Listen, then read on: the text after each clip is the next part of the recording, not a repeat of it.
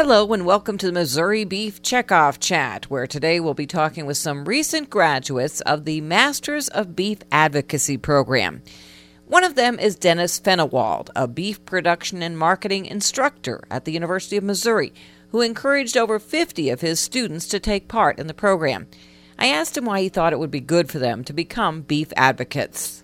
One of the things that is very important for these students is they have a passion, and for them to focus on that passion, they need some guidance as to uh, what tools are available and, and, speaking points that they need so that they can accomplish their goals of educating consumers and people they might run into about the advantages of eating beef, the nutritional value, as well as its impact uh, positively on the environment, this gives them an opportunity to uh, refine those talking points and uh, focus on their passion, which is producing healthy, safe beef products.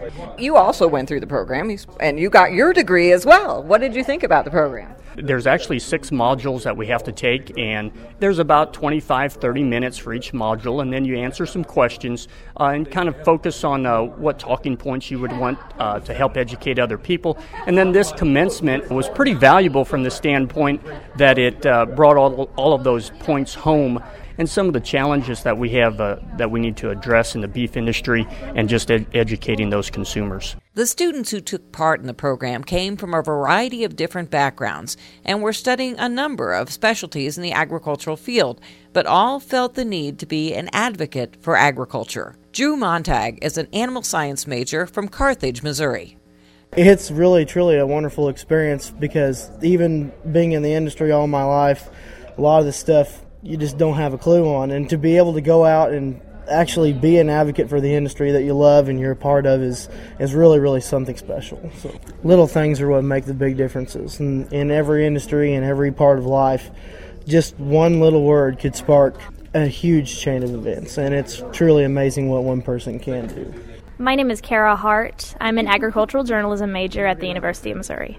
I found a combination of everything today was just awesome in preparation for what I needed to do. We kind of sat down and had a one on one interview um, with our neighbor and kind of took roles on um, being an advocate for the agricultural industry. Um, and we kind of learned how difficult or how simple an interview may be. And, you know, really to listen. And I know I'm, I like to talk, so listening was a little difficult for, for me.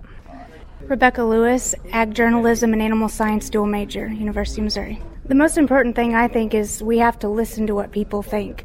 We have to first listen and then tell our story. And also, you have to make a connection with somebody. That's very important.